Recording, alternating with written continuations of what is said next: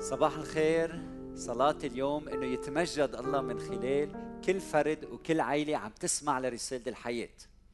نحن بسلسلة حول تربية الأولاد. ببداية العظة بحب أسألك سؤال كثير مهم. هل بتتذكر كيف أنت تربيت؟ ووين تربيت ومين ربيك؟ كثير مهم تعرف اليوم إنه رح يكون شبه مستحيل إنك تربي أولادك تربية صحيحة ومتوازنة ما لم تتصالح مع ماضيك. وهيدا بيتطلب إنك تعود بالذاكرة إلى طفولتك. تتذكر الأمور الجميلة الممتعة المشجعة وتتذكر تأثير أبويك الإيجابي على حياتك وأيضا الأمور المزعجة المؤلمة المظلمة وتحاول إنك تفهم ليش صار معك يلي صار معك وتتصالح مع ماضيك. والخبر السار اليوم هو إنه علاج ماضيك ممكن بواسطة الرب يسوع المسيح. الذي هو هو أمس واليوم وإلى الأبد يلي هو معنا كل الأيام وحتى انقضاء الدهر. فهو كان هناك في ماضيك. لما أهلك أساءوا تربيتهم لإلك لما ظلمت لما عنفت لما خفت لما اضطربت لما فرحت لما تشجعت لما تبركت. وبتجسد يسوع المسيح نستطيع أن نقول أنه يلي حدث معك كان عم يحدث معه أيضا لأنه بحبك ولأنه اتحد معك لكي تتحد أنت أيضا معه. وتختبر الغلبة بيسوع المسيح. انتبه معي هلأ هيدي العملية الجراحية للشفاء الماضي هي رحلة ممكنة فقط لما بتحط ثقتك بيسوع وبتكشف ذاتك أمامه وبتسمح للروح إنه يعالج ماضيك بالنعمة. نعم بالنعمة لأنه هيدا العلاج هو عطية مجانية. ما فيك بقوتك على فعل ذلك. طيب شو المطلوب منك؟ المطلوب إنك تستسلم. ليس الاستسلام أمام واقع مرير اختبرته بالماضي بل أمام طبيب التاريخ. والاستعداد إنك تغفر لمن أذنب إليك. والغفران هو مش إنك تنسى اللي صار وكأنه غير مهم لا هو إنك تسلم أمرك وألمك وماضيك للرب. وأن تجير كل هيدي الاساءات يلي صارت ضدك تجيرها للإله العادل يلي بيهتم بكل شؤون البشر. ولما بتعمل هيدا الشيء بتتحرر من قيود الماضي وتشفى فبتكون تربيتك لأولادك تربية صالحة متوازنة مقدسة مثمرة في حياة أولادك وأحفادك وأحفادهم وأحفادهم. اليوم موضوعي هو علاج ماضينا بركة عظيمة وأكيد عم بحكي في سياق تربية أولادنا. شو رأيك تاخذ هلأ ورقة وقلم وتسأل نفسك هيدي الأسئلة؟ السؤال الأول هو هل أهلك حبوك؟ هل أهلك حبوك؟ نعم. لا. أحيانا كيف حبوك أهلك؟ كيف شعرت بمحبة أهلك لإلك؟ كيف؟ وانتبه في كتير فرق بين الأهل لما بيقولوا نحن بنحب أولادنا ولما أولادنا يشعروا بهيدي المحبة. فهل أنت شعرت بهالمحبة؟ بعدين لماذا برأيك لم تشعر بهيدي المحبة؟ أو لماذا شعرت فيها؟ اسأل حالك هيدا السؤال. سؤال المحبة. السؤال الثاني هو هل قدروك أهلك وشجعوك أنت وصغير؟ طب كيف قدروك هل شعرت أنت بهيدا التقدير؟ ولماذا برأيك؟ إذا كان الجواب نعم أم لا. السؤال الثالث هو هل هذبوك أهلك؟ يعني هل ربوك؟ هل عملوك بقسوة أم لا؟ طب كيف عملوك؟ كيف عملوك؟ والسؤال الرابع هل شعرت أنت بحماية أهلك لإلك؟ هل تعدى عليك حدا؟ هل ظلمت في طفولتك؟ أين وكيف تحديدا؟ عادة لما أنا براجع نفسي لما الإنسان بيراجع ماضيه وتربيته وأنا بعمل هذا الشيء مرارا وتكرارا وبينما تفكر في تربية أولادك تجد نفسك أمام ثلاث احتمالات. أنت وعم بتفكر بالماضي وعم بتفكر بمستقبل اولادك بتحس حالك أنت واقف قدام ثلاث احتمالات. الاحتمال الأول هو أن نعود ونقوم بما قام به أبوانا. يعني جدتي كانت تضرب بيي بالإقشاط بيي ضربني بالإقشاط أنا بضرب ابني بالإقشاط وابني بيضرب ابنه بالإقشاط وهيدي بنسميها بالإنجليزي ريدو بترجع بتعمل تماما يلي عملوا معك أهلك. الاحتمال الثاني هو أن نقوم بردود أفعال على تربيتنا السابقة. يعني على سبيل المثال أب حرم من الأكل بسبب الحرب. وأنا ابن الحرب اللبنانية وبتذكر أنه ما كان ممكن أنه نشتري أكثر من منقوشة زعتر وحدة بالأسبوع أو منقوشة جبنة مرة كل شهر إن أمكن. فنحن يلي انحرمنا نعطي أولادنا كل ما يريدونه. فإذا كان بيي قاسي جدا أنا بكون متسامح جدا. وهيدي بنسميها بالإنجليزي react. أول وحدة ريدو ثاني وحدة react الاحتمال الثالث هو إنك تفحص ماضيك وتقول سأقوم بإعادة كتابة الطريقة يلي فيها سأربي أولادي. وهي بنسميها ري رايت يعني رح حافظ على القيم والأمور الجميلة يلي تربيت عليها. ومن جهة أخرى رح اتخلى عن أمور اكتشفناها بأنه غير صحيحة ومؤلمة. واليوم بدي شجعك إنك تتبنى الاحتمال الثالث أي إعادة تأليف تربية أولادك في المستقبل. في ضوء ماضيك فتحافظ على الأمور الحلوة اللي اختبرتها. تستبدل بعض الأمور بأمور أخرى. وتتخلى عن بعض الأمور يلي اليوم فهمت إنه ما كانت صحيحة في تربيتك. هيدا هو الأفضل لك ولعائلتك وللأجيال القادمة. طيب هلأ السؤال كيف منعيد صياغة أسلوب جديد في تربية أولادنا؟ كيف؟ اولا يجب أن تؤمن أن الله قادر إنه يحول آلام الطفولة إلى حكمة خاصة في تربية أولادك. وهيدا بيتطلب كما قلنا المصالحة مع الماضي. رقم اثنين يجب أن تستذكر الذكريات الجميلة وتجمعها مع بعض البعض لأنه هيدي رح ترجع تستخدمها وتستفيد منها. رقم ثلاثة يجب أن تقرر وتقول أنا بحترم بيي وأمي لكن لن أكون مثلهم مئة في المئة. رح أتعلم منهم أمور كثيره فعلوها رح أعملها. وفي أمور كثيره كان يجب أن يفعلونها سأفعلها. وفي أمور كثيره كان يجب أن لا يفعلوها لن أفعلها. ورقم أربعة يجب أن تختار النمط الذي ستتبعه في تربية أولادك. واليوم إذا بدي بسط الأمور بدي أقول لك إنه يوجد أربعة أنماط أو أساليب في تربية الأولاد وراح يطلعوا قدامنا وبدي منك تختار الأسلوب الأفضل يلي رح نكون عم نتشارك فيه. الأسلوب الأول أو النمط الأول يلي بنسميه التربية التسلطية. نعم تسلطية كلمة موجودة بالقاموس.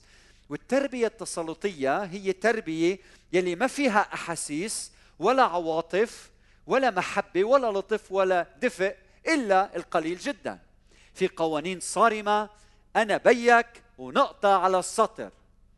وهيدا الآب يسيء في استخدامه للسلطة.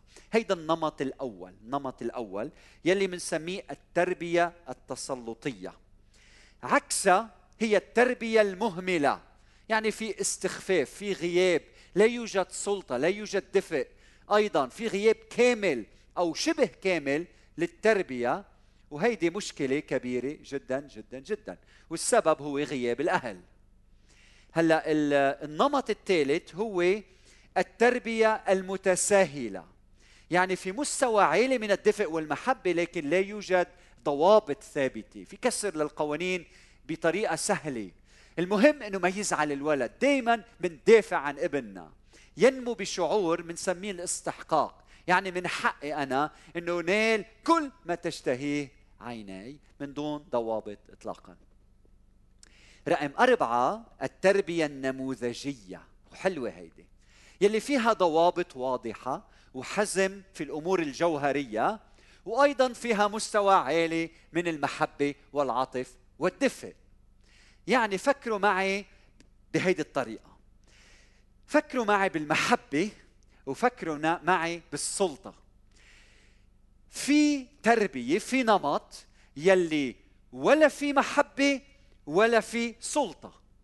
وفي نمط آخر في فقط سلطة ولا يوجد محبة. وفي نمط ثالث في محبة لكن لا يوجد سلطة. ويلي بنحتاج له هو هالتوازن بين السلطة وبين المحبة. وهيدا التوازن بيعكس طريقة تربية الله لأولاده. هيدا التوازن. بين المحبة المحبة والسلطة المحبة والسلطة. وإذا بتفتحوا معي رسالة العبرانيين الفصل 12 أعداد 5 ل 13 بتشوفوا هيدا التوازن بين المحبة والسلطة. بالعدد الخامس مكتوب وقد نسيتم الوعظ الذي يخاطبكم كبنين. يا ابني لا تحتقر تأديب الرب ولا تخر أو تضعف نفسك إذا وبخك. انتبه للعدد السادس لأن الذي يحبه الرب يؤدبه يحب ويؤدب في محبة وفي تأديب.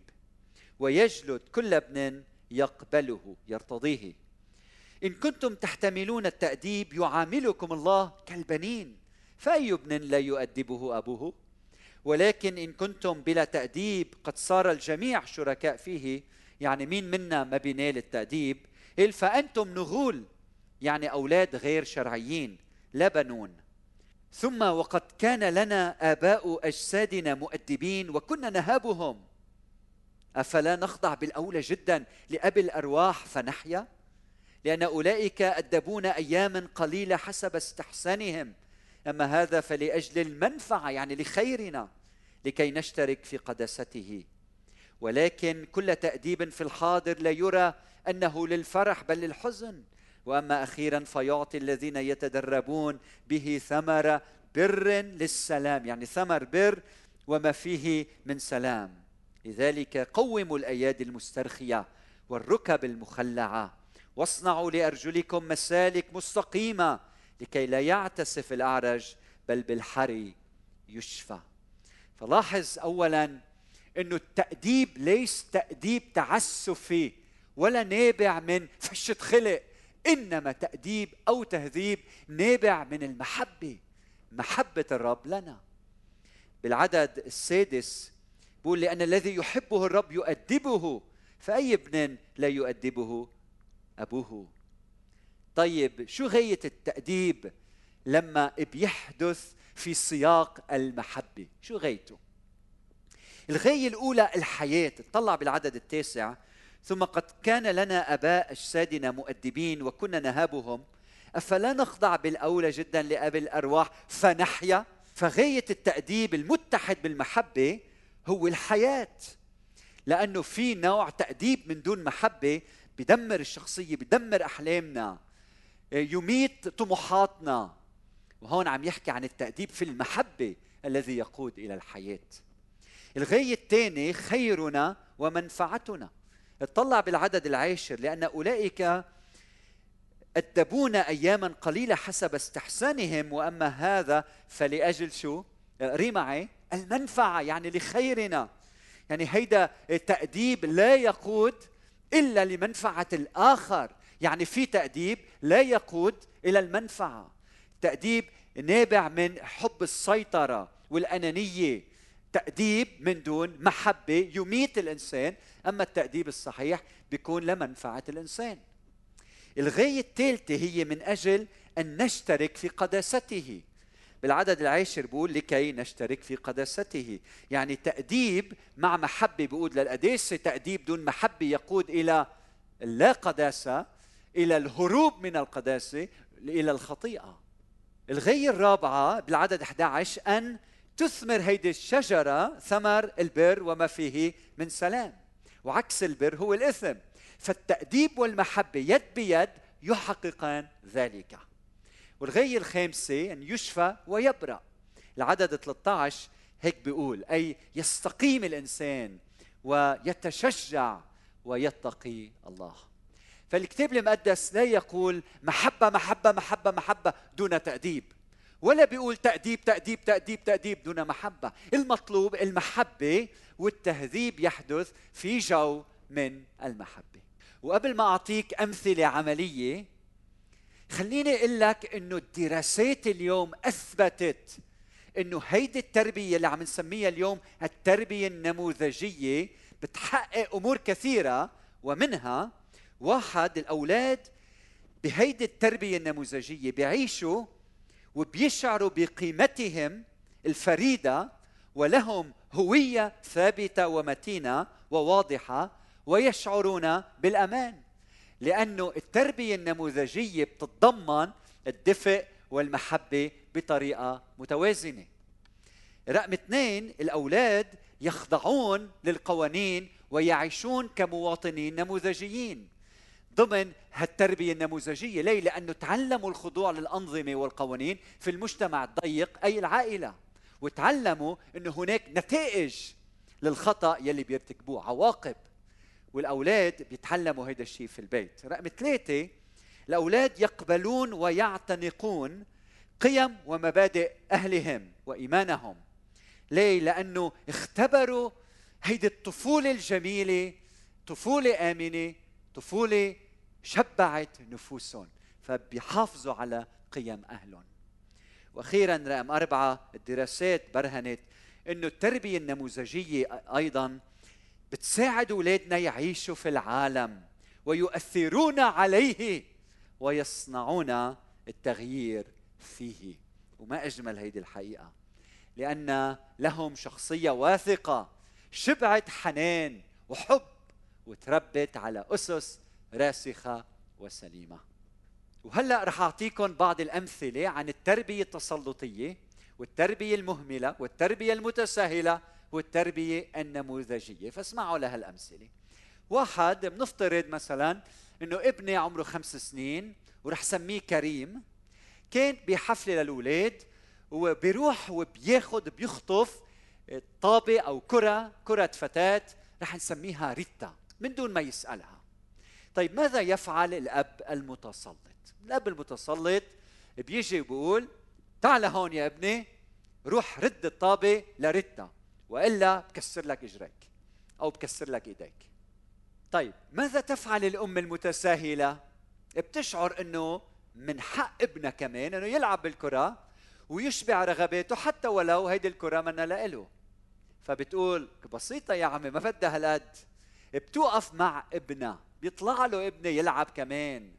وبتعمل حالها مش منتبهة لبكاء ريتا. وهلأ ماذا يفعل الأب المهمل؟ لا شيء. يمكن ما بيلاحظ حتى يلي عم بيصير. هو على الهاتف مشغول وتارك كريم يلعب مثل ما بده. وهلأ السؤال ماذا يفعل أو تفعل الأم النموذجية؟ الأم النموذجية أول شيء بتنزل لمستوى كريم. وتنظر في عينيه. وبتقول له لمين هيدي الكرة يا كريم؟ لريتا مش هيك؟ تعال نروح نسألها بكل تهذيب إذا هي بتسمح لك إنك تلعب معها بالكرة. هيدي التربية النموذجية. رح أعطيك مثل ثاني يمكن معقد أكثر شوي. المثل الثاني هو آه، بتاخذ ابنك كريم أو كريم وريتا لنقول هودي اولادك وبتاخذهم لحتى يلعبوا كرة القدم على الساعة 7 المساء ولما صارت الساعة 9 انتهى الماتش بترجع بتجيبهم وبتردهم على البيت.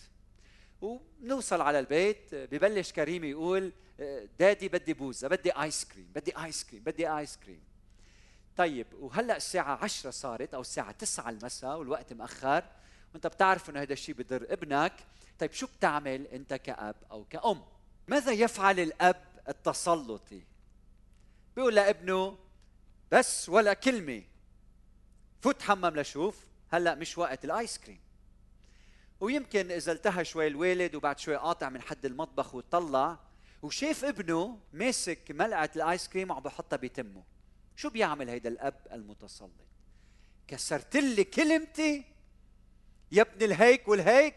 على شوف بيلقطوا بدقوا قتلة بيقول له يلا فوت نام بفوت خينا كريم ينام باكي والأب راضي إنه ربى ابنه صح.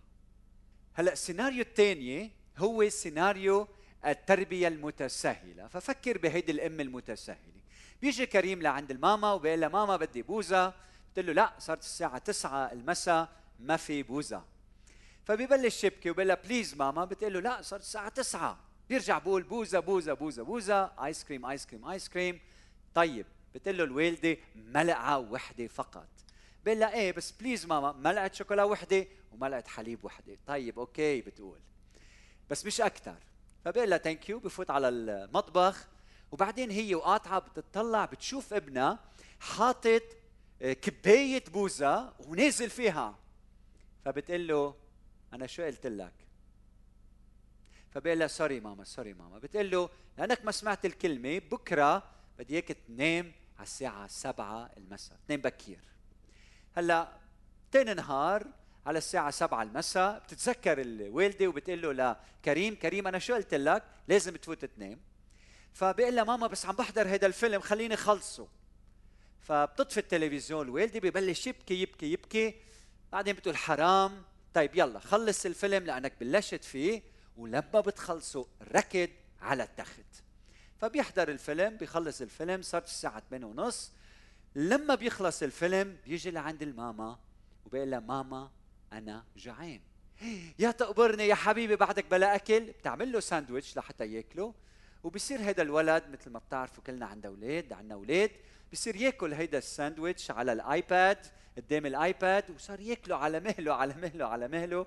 والساندويتش اللي بياخذ خمس دقائق هلأ عم ياخذ 30 دقيقة. ومن بعدها بخلص وبفوت بنام وبيشعر بهالرفاهية وإنه كل ما رغب به حصل عليه. أم متساهلة. هلأ السيناريو الثالث هو الأم المهملة. إجا كريم على الساعة 9 المساء بعد كرة القدم بده ياكل بوزة بوزة بوزة بتقول له الوالدة عمول مثل ما بدك ما حدا يسألني مش فاضية لكم فبروح بياكل ice cream ice cream ice cream بيعلى السكر بالجسم ببلش ينطنط على التخوتة والفرشات واللعب بشكل هستيري مع أخته ريتا. والتكسير بيمشي والأم يا غافل لك الله. وبعدين بيعلقوا كريم وريتا مع بعضهم البعض وعلى الساعة 11 بنشوف كل واحد منهم قاعد على التليفون آه، تبعه عم يحضر أمور وبعد شي نص ساعة بفوتوا بيناموا. وكريم ولا تحمم ولا حدا اهتم فيه. وهلأ بنوصل للسيناريو الرابع اللي له علاقة بالتربية النموذجية. عندنا بيّ أو عندنا أم نموذجية. هلأ جاي أنت وابنك كريم بالسيارة ويمكن ريتا معكم فبتسأل كيف كان الماتش؟ كيف كان match ال football؟ وتصغي بانتباه. بتوصلوا على البيت كريم بيقول لك daddy بدي آيس كريم بتقول له أنت بكل هدوء تعا حبيبي بتعطيه عبطة بتعبر له عن محبتك بتقول له اشتقت لك بتقول له أكيد بدك آيس كريم لأنك أنت جعان. شو رأيك تفوت تتحمم هلا؟ والماما محضرت لنا لقمة لناكل مع بعض وبدنا نقعد ناكل ومش بس بدنا نحكي عن الآيس كريم بدنا نحكي عن مشروع الآيس كريم. مشروع الآيس كريم. وانتبه إنه ابنك هيدا يلي سمع لكلامك وهو يلي شاف إنه في إصغاء وفي علاقة وفي تفاعل وفي حب بالبيت طبيعي إنه يتجاوب بطريقة إيجابية ويفوت على الحمام ويستحم. بعد الحمام بنقعد حول الطاولة بنبلش ناكل وكريم كل ما ياكل كل ما تخف شهوة الآيس كريم عنده لأنه عم يشبع. بعدين بتقول له لأنك أنت أب أمين بتقول له هلأ الوقت صار مأخر لناكل آيس كريم لأنه هيدا الشيء بضرك شو رأيك بعد المدرسة نروح مع بعض بكرة ونعمل مشروع اسمه مشروع أطيب آيس كريم؟ ونكون مع بعضنا البعض وأنا متأكد إنه رح ننبسط كثير كثير وإذا هيدي العلاقة بينك وبين ولدك موجودة والتاريخ بيشهد عن هيدا الشيء أكيد هيدا الشيء بيعطيه الطمأنينة والراحة والتأكيد إنه بي الصادق فبروح بينام بسلام عارف إنك أنت رح توفي بوعدك ورح ينتظر إلى الغد لحتى يكون معك ويقضي وقت حلو. طيب خلينا نفترض هلأ إنه ابنك أصر وقال لا بدي ايس كريم بدي ايس كريم بدي بوزه هون أهمية التهذيب وعليك أن تحترم كلامك لحتى أولادك يحترموا كلامك ليكن كلامكم نعم نعم ولا لا. فبتقول له بكل وضوح كريم صارت الساعة عشرة اليوم ما في بوزة لأنه البوزة بتضرك وبتأثر على نومك وعلى صحتك يا دادي.، لأنه أنا بحبك لن أتراجع عن قراري. طيب خلينا نفترض كمان إنه أنت بعد شوي قاطع من حد المطبخ وشفت إنه ولدك عم بحط ملعقة وحدة ملعقة بوزة في فمه شو بتعمل وسبق انت واعطيته محبة واعطيته دفء وسديت له جوعه هلأ حين وقت التأديب هلأ حين وقت استخدام السلطة الآن حان وقت العقاب. هلأ يمكن تقول بدي دق وقتلي لا لا لا مش مطلوب هيك. أو بدي صرخ بوجهه كمان لا أنت صاحب السلطة ما بتحتاج لكل هودي. أنت لما بتفقد سلطتك بتبلش تخبط وتهين غيرك وتأذي غيرك لما بتفقد سلطتك لكن لما بتكون السلطة بإيدك أنت فيك تعمل أمور كثيرة. ولا أبسط من ذلك. بتقول له لابنك أنت كسرت كلمتي بملعقة بوزة تعا واقعد بحضني واسمع لعواقب ما فعلت. لأنك كسرت وصية والدك بملعقة آيس كريم غدا بعد المدرسة لن تأكل كوب كامل من الآيس كريم. ولأني بحبك ولأنك كسرت كلمتي رح تخسر بركتي. وانتهى الأمر. وبتقول له يلا فوت على الفرشة لحتى تنام. نعم كريم نايم زعلان لكنه محبوب. بكرة كريم ما رح ياكل ايس كريم. لكن بعد بكرة يوم جديد وفرصة جديدة للتمتع بكل بركات البابا والماما. وهلا بدي أسألك اليوم في ضوء ما تعلمنا كيف أنت تربيت؟ كيف تربيت؟ مع أم أو مع أب متساهل أو غائب متسلط نموذجي خبرنا عنك. كيف أثر هيدا الأمر على حياتك؟ والسؤال هلا كيف بدك تربي أولادك؟ وهلا بعائلتك ضمن مجموعتك احكوا عن هالأمور المهمة. ومن الآن حتى الأسبوع المقبل. بدي منك إنك تكتشف بنفسك ولخيرك ولخير اولادك بأي نوع عيلة أنت تربيت شو هي الأمور يلي ترغب في أن تبقيها من الماضي؟ وأرجوك عمول هيدا الشيء مع زوجتك. شو هي الأمور يلي بترغب في أن تضيفها أو تتوقف عن فعلها؟ وشارك مع أهل بيتك مع زوجتك. كيف شعرت بالماضي؟ شو تعلمت؟ وكيف بدك تغير الأمور؟ وهلأ بالختام بدي أختم معك من خلال قراءة المزمور 139 فأرجوك بروح الصلاة تتأمل بهذا المزمور يلي بيقول يا رب قد اختبرتني وعرفتني. أنت عرفت جلوسي وقيامي وفهمت فكري من بعيد. مسلكي ومربضي ذريت وكل طرقي عرفت لأنه ليس كلمة في لساني إلا وأنت يا رب عرفتها كلها. من خلف ومن قدام حاصرتني وجعلت علي يدك. عجيبة هذه المعرفة. فوقي ارتفعت لا أستطيعها. يعني هي أرفع من أن أدركها. أين أذهب من روحك؟ ومن وجهك أين أهرب؟ إن صعدت إلى السماوات فأنت هناك. وإن فرشت في الهاوية فها أنت فها أنت حاضر. إن أخذت جناحي الصبح وسكنت في أقاصي البحر فهناك أيضا تهديني يدك وتمسكني يمينك. فقلت إنما الظلمة تغشاني فالليل يضيء حولي. الظلمه أيضا لا تظلم لديك. يعني حتى الظلم ليست ظلمة عندك. والليل مثل النهار يضيء. كالظلمة هكذا النور. لأنك أنت اقتنيت كليتي يعني أنت الذي كون كليتي. نسجتني في بطن أمي. أحمدك من أجل أني قد امتزت عجبا. يعني أحمدك لأنك أعجزت فأدهشت. عجيبة هي أعمالك ونفسي تعرف ذلك يقينا. والمقصود نفسي أنت تعرفها حق المعرفة. لم تختفي عنك عظامي حينما صنعت في الخفاء ورقمت أو طرزت في أعماق الأرض. رأت عيناك أعضائي يعني رأت عيناك جنينا. وفي سفرك كلها كتبت يوم تصورت. ترجمة أخرى وفي سفرك كتبت جميع الأيام وصورت. إذ لم يكن واحد منها أي قبل أن توجد تلك الأيام أنت كتبتها وصورتها. ما أكرم أفكارك يا الله عندي. ما أكثر جملتها ما أكثر مجموعها. إن أحصها يعني أعدها فهي أكثر من الرمل يعني تزيد على الرمال. استيقظت وأنا بعد معك. ليتك تقتل الأشرار يا الله فيا رجال الدماء ابعدوا عني.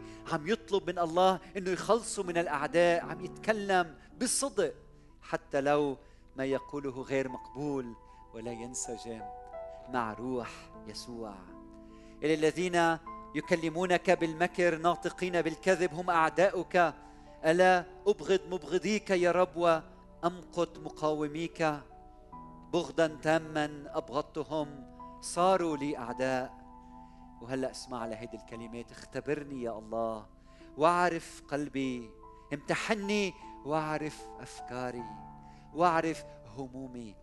وانظر إن كان في طريق باطل واهدني طريقا أبديا. تابع الصلاة. افتح قلبك بمحضر الله. خلي الله يكشف قلوبنا. اسأله للرب إنه يعالج طفولتك. أكيد في أشخاص مثلي ومثلك. يمكن أنت يلي عم تسمعني اختبرت طفولة فيها ألم فيها وجع فيها اضطرابات فيها خوف فيها حزن فيها يأس فيها تعدي. أمور تحتاج إلى علاج إلهنا. الله قادر يشفي ماضيك. ويحول كل شيء اختبرناه من بشاعة يحوله إلى لوحة جميلة. بدنا أولاد بحسب قلب الرب. يشعروا بقيمة فريدة عندهم هوية ثابتة يشعروا بالأمان. أولاد يخضعوا للقوانين يعيشوا كمواطنين نموذجيين يحافظوا على القيم المقدسة ويغيروا العالم نحو الأفضل. ساعدنا يا رب أن نتعلم ونتغير. شكرا لأنك سكبت. محبة قوية في قلوبنا نحو أولادنا ساعدنا أن نقوم بالتربية الصحيحة. اللهم ساعدنا لكي نستعد. ألهمنا لكي نستعد. اسكوب علينا من حبك. واعطينا هيدي السلطة المقدسة مع الحب. انه نعيشها بالطريقة الصحيحة لمجد اسمك.